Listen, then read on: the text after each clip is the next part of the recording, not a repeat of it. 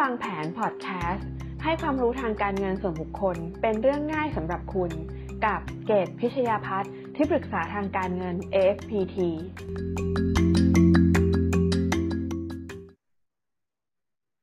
สวัสดีค่ะทุกท่าน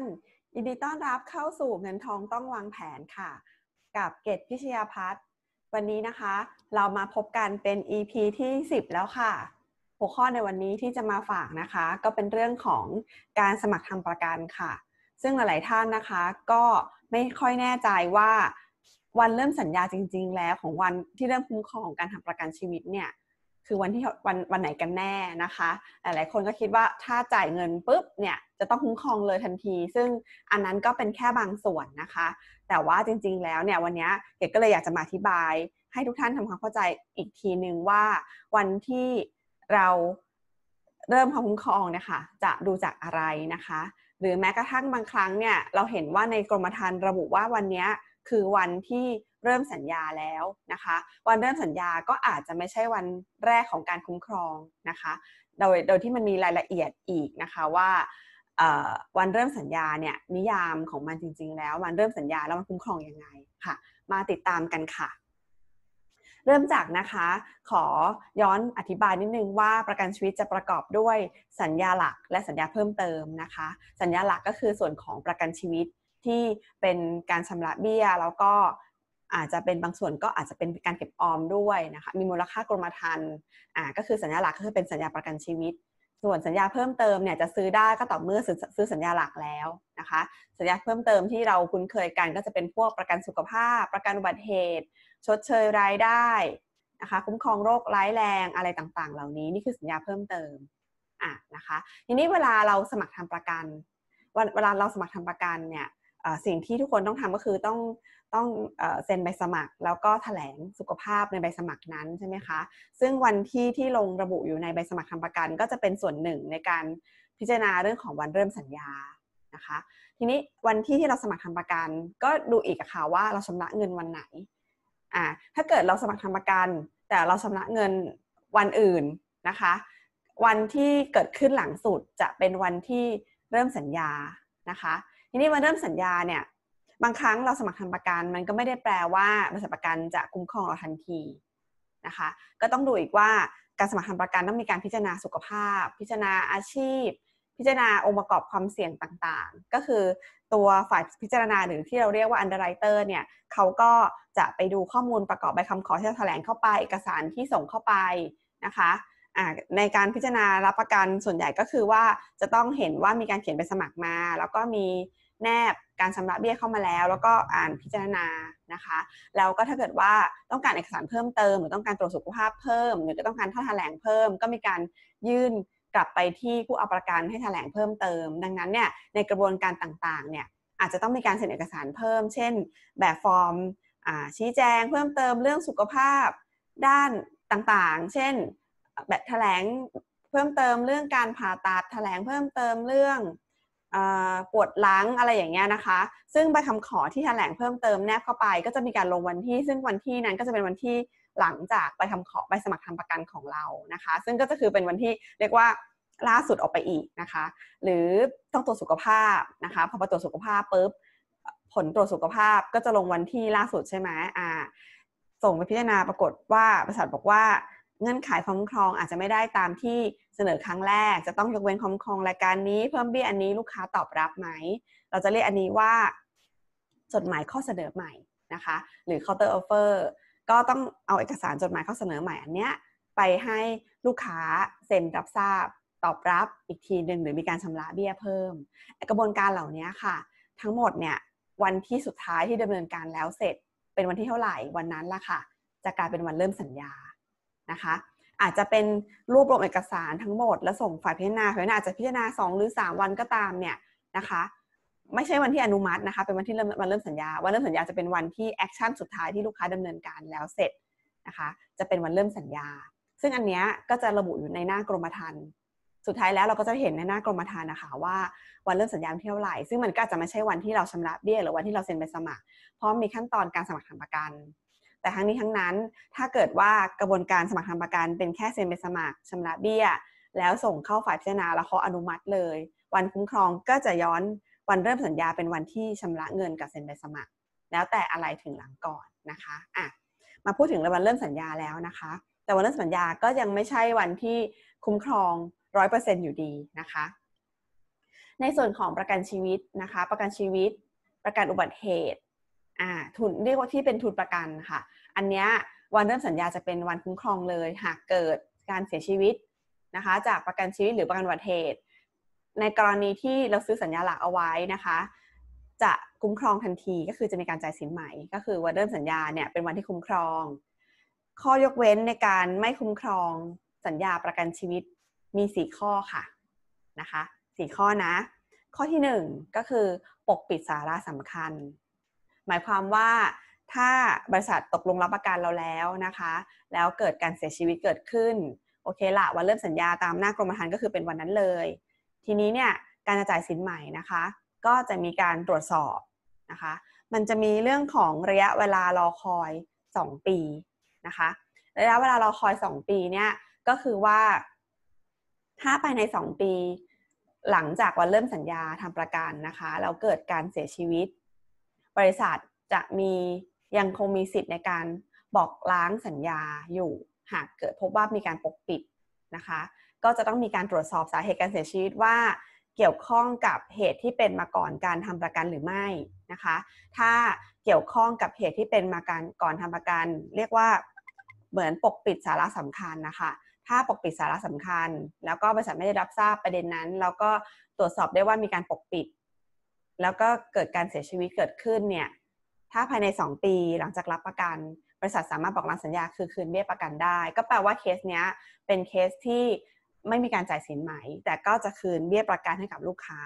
ถือว่าสัญญาเป็นโมคิยะก็คือไม่ได้เกิดขึ้นก็คือไม่สมบูรณ์นะคะอ่าเนื่องจากว่าเราปกปิดนี่คือข้อปฏิเสธการจ่ายข้อที่ 1 ก็คือตรวจพบว่าปกปิดสาระสำคัญของการทำประกันนะคะ เรื่องสุขภาพหรืออะไรก็ตาม ทีนี้ กรณีที่ทำประกันมาแล้ว 2 ปีเกิน 2 ปี แล้วเกิดการเสียชีวิต มักจะไม่ค่อยติดปัญหาเรื่องข้อนี้ บริษัทก็จะไม่สืบนะคะบริษัทก็จะจ่ายสินใหม่ให้เลย ถ้าอยู่ในเหตุที่อยู่ในขอบข่ายของความคุ้มครอง เช่น ถ้าซื้อประกันชีวิตปกติ ก็จะจ่ายทั้งจ่ายจ่ายสินไหม่นะคะ แต่ถ้าเกิดซื้อประกันอุบัติเหตุก็ต้องดูว่าสาเหตุการเสียชีวิตเนี้ยมันเข้าข่ายอุบัติเหตุไหมหรือเป็นการ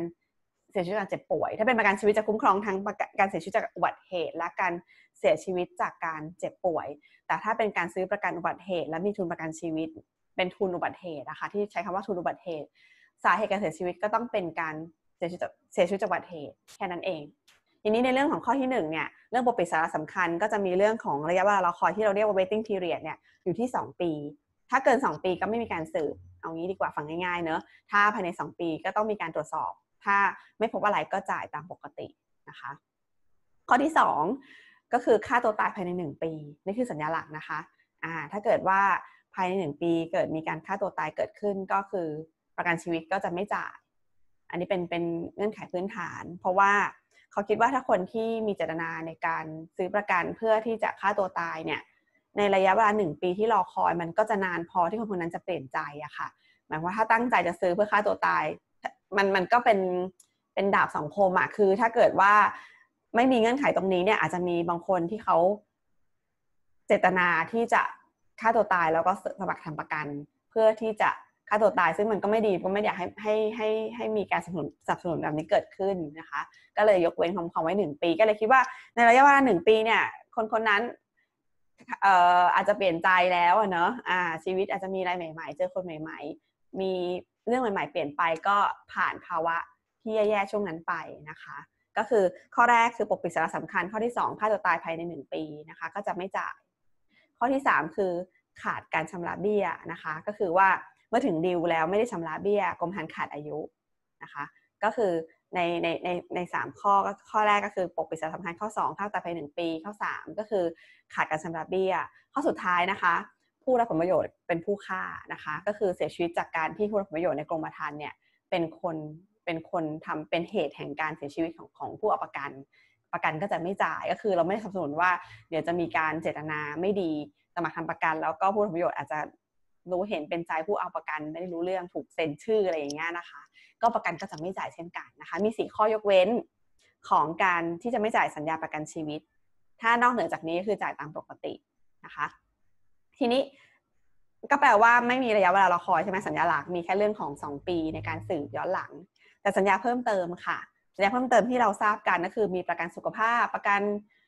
โรคร้ายแรงชดเชยรายได้ ทุกอย่างที่เป็นสัญญาเพิ่มเติมเนี่ยมีระยะเวลารอคอยนะคะ ระยะเวลารอคอยแรกก็คือระยะเวลาเรอคอย 30 วันนะคะ30 วัน เช่น ประกันสุขภาพ N&S เนี่ยโดยทั่วไป อันนี้เกดพูดในเงื่อนไขที่ทุกบริษัทใกล้เคียงกันหมดนะคะ อาจจะมีแตกต่างไปเล็กๆน้อยแต่ละบริษัทลองไปอ่านกรมธรรม์แล้วก็ปรึกษาตัวแทนของท่านดู แต่วันนี้เป็นเป็นไอเดียกลางๆให้ทราบก่อนนะคะ ในเกณฑ์พื้นฐานจะมีระยะเวลารอคอย 30 วัน หมายความว่าถ้าเราซื้อประกันสุขภาพไป เช่น เจ็บป่วยนอนโรงพยาบาลเนี่ย แล้วเกิดเหตุป่วยภายใน 30 วันแรกหลังจากวันเริ่มสัญญานะคะ หลังจากวันเริ่มสัญญาจะไม่คุ้มครอง ก็แปลว่าลูกค้าต้องต้องชำระค่ารักษาพยาบาลเองนะคะ เนื่องจากว่ามีระยะเวลาคอยเรื่อง 30 วันนี้นะคะ โดยที่ว่า ถ้าเกิดอุบัติเหตุแล้วต้องแอดมิดอันนี้ยกเว้นนะคะ แต่ถ้าเจ็บป่วยอะไม่ได้อ่าเจ็บป่วยเนี่ยระยะเวลารอคอย 30 วันจะไม่ได้ เพราะเขาถือว่าอาจจะมีเหตุต่อเนื่องกันมาอย่างเงี้ยนะคะอ่า มันมีระยะเวลาคอย 30 วันกับ 120 วันนะคะ120 วันเนี่ยก็จะเป็นเรื่องของเนื้องอกต่างๆนะคะทำความเข้าใจเเรื่อง 120 วันก็จะมีรายละเอียดอีกว่ามีอะไรบ้างนะคะ ก็คือเนื้องอกถุงน้ำมะเร็งทุกชนิด การตัดทอมซินหรืออะดีนอยนิสีดวงทวารไส้เลื่อน ทุกชนิดต้อเนื้อหรือต้อกระจก นิ้วทุกชนิด เส้นเลือดขอดที่ขา เยื่อบุโพรงจมดลูกเจริญผิดที่ อันนี้ก็ยกตัวอย่างนะคะ จริงๆเนี่ยในสัญญากรมธรรม์จะมีเขียนอยู่เรื่องระยะเวลารอคอยอยากให้ทุกท่านน่ะมาอ่านทวนในเล่มกรมธรรม์ดู คือมันอาจจะหนานะคะ แต่มันจะมีหน้าสำคัญสำคัญอยู่ไม่กี่หน้า ก็อยากให้อ่านทบทวนดูนะคะ ซึ่งวัตถุประสงค์ของการทำคลิปนี้เนี่ยต้องการจะเน้นย้ำให้ทุกท่านทราบว่าวันเริ่มสัญญาเนี่ยเราใช้วันไหนคือวันเป็นวันเริ่มสัญญาเพราะมันจะเป็นคีย์ในการ ดูเรื่องระยะเวลารอคอยต่างๆ อีกนะคะ ทุกคนจะเข้าใจว่าวันที่ชำระเบี้ยประกันเข้าบริษัทแล้วคือวันเริ่มสัญญาอันนั้นก็ไม่ใช่นะคะ รวมถึงเมื่อเกิดวันเริ่มสัญญาแล้วเนี่ยก็ยังไม่เริ่มคุ้มครองทันทีทุกอย่างทุกรายการ สัญญาประกันชีวิตอาจจะเริ่มคุ้มครอง แต่ว่าสัญญาเพิ่มเติมจะมีระยะเวลารอคอยเรื่อง 30 วันกับ 120 วัน ที่แน่ๆ 30 วันเนี่ยเป็นสากลเลยนะคะ ถ้าเกิดเจ็บป่วยจากบัตรเหตุนะคะ ก็อาจจะคุ้มครองเพราะว่าเพราะว่าถือว่าเป็นเหตุที่ไม่เกี่ยวข้อง ต่อเนื่องมา แต่ถ้าเกิดเจ็บป่วยทั่วไปเนี่ยสามสิบวันแรกเนี่ยก็คือจะไม่มีจะยังไม่คุ้มครองนะคะมีเรื่อง 30 วันกับ 120 วัน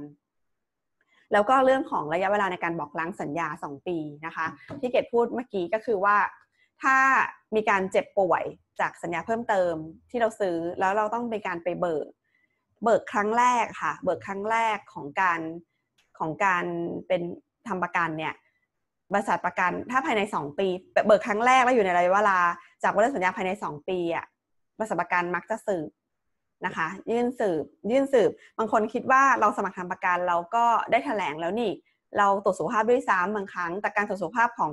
ของการทำประกันมันจะตรวจแบบคร่าวๆมากเลยตามเกณฑ์ที่เขาให้ตรวจอะคะ่ะมียกเว้น คือเหมือนกับว่าถ้าทุนประกันน้อยๆก็ไม่ตรวจทุนประกันสูงก็ตรวจแต่ละการตรวจก็เป็นการตรวจตามเกณฑ์ที่บริษัทประกันคิดว่าควรจะตรวจ ซึ่งการตรวจเหล่านั้นมันก็ไม่ได้ชี้ชัดว่าจริง ๆ แล้วเรามีประวัติแล้วเราบอกหรือไม่บอกนะคะ ถ้ามันมีเรคคอร์ดการบันทึกประวัติการ การเจ็บปวยของเรามาก่อนเนี่ยยังไงซะเมื่อมีการเคลมเขาสืบอีกรอบบางคนก็บอกว่าทำไมไม่สืบตั้งแต่แรกตอนสมัครทำประกันให้ให้ทำประกันเลยอย่างเงี้ยบริษัทก็จะใช้เกณฑ์เรียกว่าการเชื่อโดยสุจริตใจคือเหมือนกับว่าผู้สมัครทำประกันแถลงอะไรมา ก็เชื่อแล้วก็รับเท่าที่เท่าที่ผู้ทำประกัน ให้ข้อมูลมา เขาไม่มีสิทธิ์ไปสืบด้วยซ้ำเพราะว่า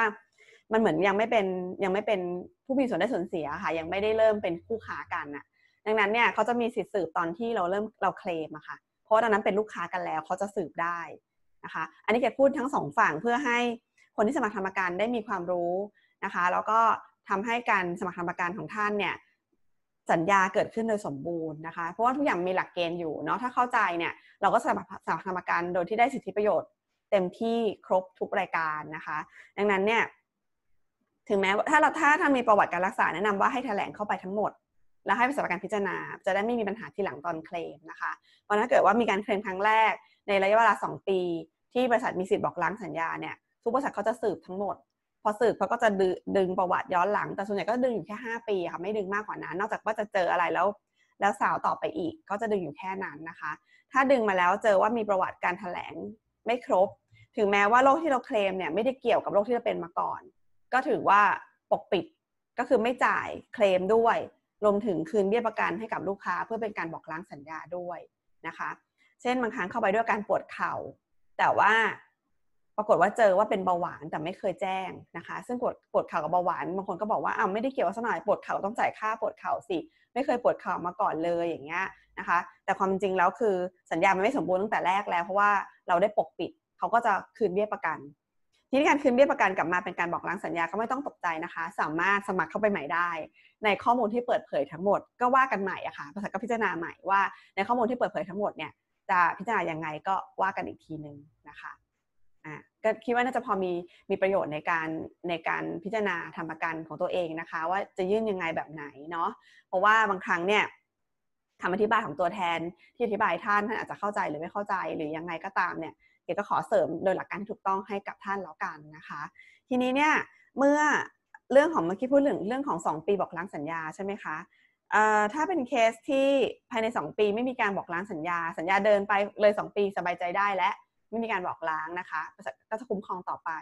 แต่มันจะมีอีกคำหนึ่งชื่อ pre-existing อะค่ะคือภาวะที่เป็นมาก่อนทำประกัน มันจะมีระยะเวลาอีกนะแต่ไม่แน่ใจ อาจจะยาวถึง 5 ปี 8 ปีเลยอะค่ะนะคะถ้าเกิดว่ามีการเคลมแล้วส่วนใหญ่พอพ้น 2 ปีบริษัทประกันเขาไม่สืบแล้วก็จะเคลมได้ แต่ก็ทั้งนี้ทั้งนั้นก็ไม่แน่ใจว่าอะไรที่มันเป็นแบบร่องรอยของการทำให้อยากสืบอาจจะเคลมเยอะ หรืออะไรก็ตาม ถ้าไม่เยอะจริงเขาก็ไม่สืบนะ โดยปกติเนี่ย ถ้าพ้นพ้นระยะเวลา 2 ปีแล้วแล้วก็ไม่สืบแล้วก็จะเบิกได้ปกติ แต่ถ้าเกิดว่ามีการแบบเหมือนเคลมเยอะมากจนสงสัยว่าเอ๊ะอันนี้มันมีอะไรหรือเปล่าเนี่ยแล้วถ้าเกิดเขาสืบไปเจอประวัติ ว่าเราเป็นก่อนทำประกันถึงแม้จะพ้น 2 ปีแล้วเนี่ยเขามีสิทธิ์ที่จะไม่จ่ายนะคะ ไม่จ่ายเคลมโรคนั้นได้ แต่เขาจะไม่มีสิทธิ์บอกล้างสัญญาแล้ว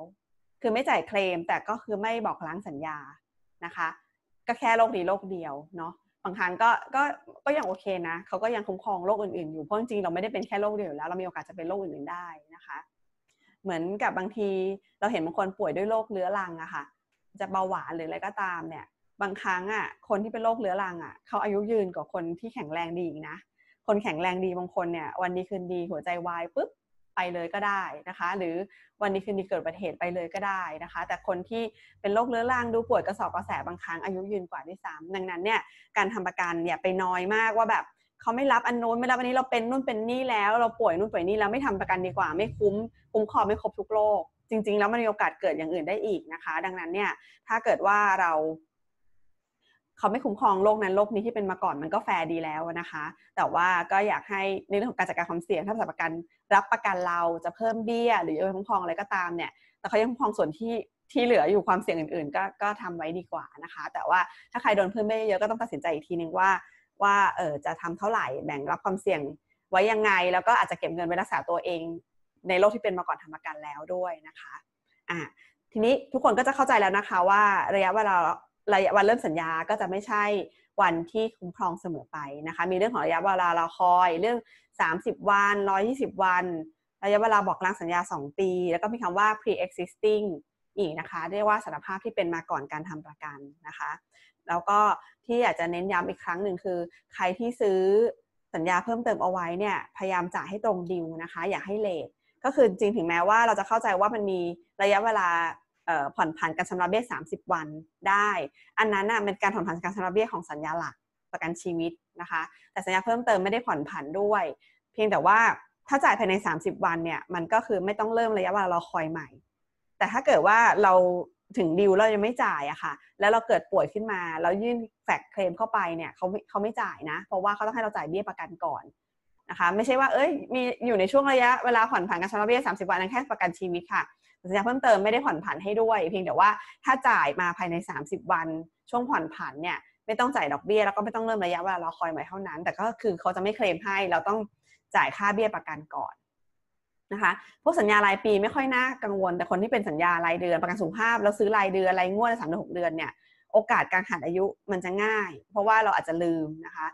แล้วทุกครั้งที่ขาดอายุกรมธรรม์ต้องเริ่มระยะเวลาเรอคอยใหม่หมดเลย อันนี้คือสิ่งที่อยากจะเตือนค่ะว่า ถ้าเราซื้อประกันสุขภาพเนี่ยพยายามอย่าชำระพวกเป็นรายงวดชำระปีละหนพอจะได้จำได้นะคะ แล้วก็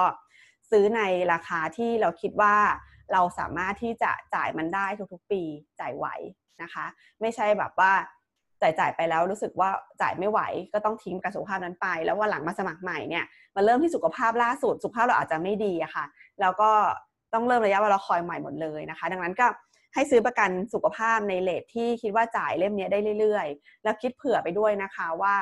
มันปรับเพิ่มขึ้นทุก 5 ปี ตามอายุที่เพิ่มขึ้นดังนั้นเนี่ยก็ต้องดูด้วยว่าเผื่อเงินไว้ในการที่ต้องเจอเบี้ยเพิ่มขึ้นในระยะยาวด้วย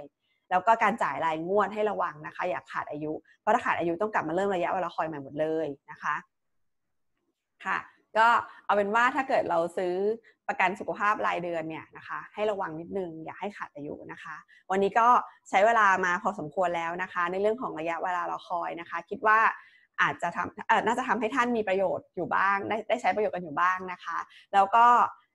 เน้นย้ำนะคะ ถ้าไม่แน่ใจนะคะว่าสุขภาพเราเนี่ยสามารถสมัครทำประกันได้ไหมนะคะ ทุกบริษัทสามารถทำได้คือสามารถยื่นประวัติการรักษาทั้งหมดของเราพร้อมใบสมัครเข้าไปก่อนโดยไม่ต้องชำระเงินนะคะ ให้พิจารณากันก่อน แล้วก็ตัดสินใจทีว่าจะทำหรือไม่เนาะจะได้ดูเงื่อนไขกันอีกทีนึงแต่แนะนำนะคะว่าอย่าปกปิดนะคะ เพราะว่าเดี๋ยวมันจะมี ผลเสียแทนที่จริง ๆ เราอาจจะป่วยเล็กน้อยเราไม่ได้เป็นอะไรมาก แต่พอเราไปปกปิดเขาไปบอกยกเลิกเราวันหลังเราเสียโอกาสคุ้มครองดีๆ วงเงินใหญ่ ๆ ไปนะคะ บางครั้งก็แถลงไปเขาก็รับแหละแต่อาจจะเพิ่มเบี้ยหรือยกเว้นคุ้มแค่เล็กน้อยอย่างเงี้ยยกเว้นคุ้มครองแค่เล็กน้อยนะคะ ก็ยังดีกว่าที่จะไม่คุ้มครองอะไรเลยนะคะ ก็ก็ฝากไว้นะในเรื่องของการสมัครทำประกันค่ะ ก็วันนี้ใช้เวลามาพอสมควรแล้วนะคะ พบกันใหม่ EP หน้านะคะ กับเกตพิชยาพัฒน์เงินทองต้องวางแผน ฝากติดตามในช่องทางต่างๆ ด้วยนะคะ มี YouTube Podcast นะคะ b l o g d i t แล้วก็ Facebook Page นะคะ ขอบคุณที่ติดตามกันค่ะ ฝากกด subscribe ใน YouTube ด้วยนะคะ ขอบคุณค่ะ สวัสดีค่ะ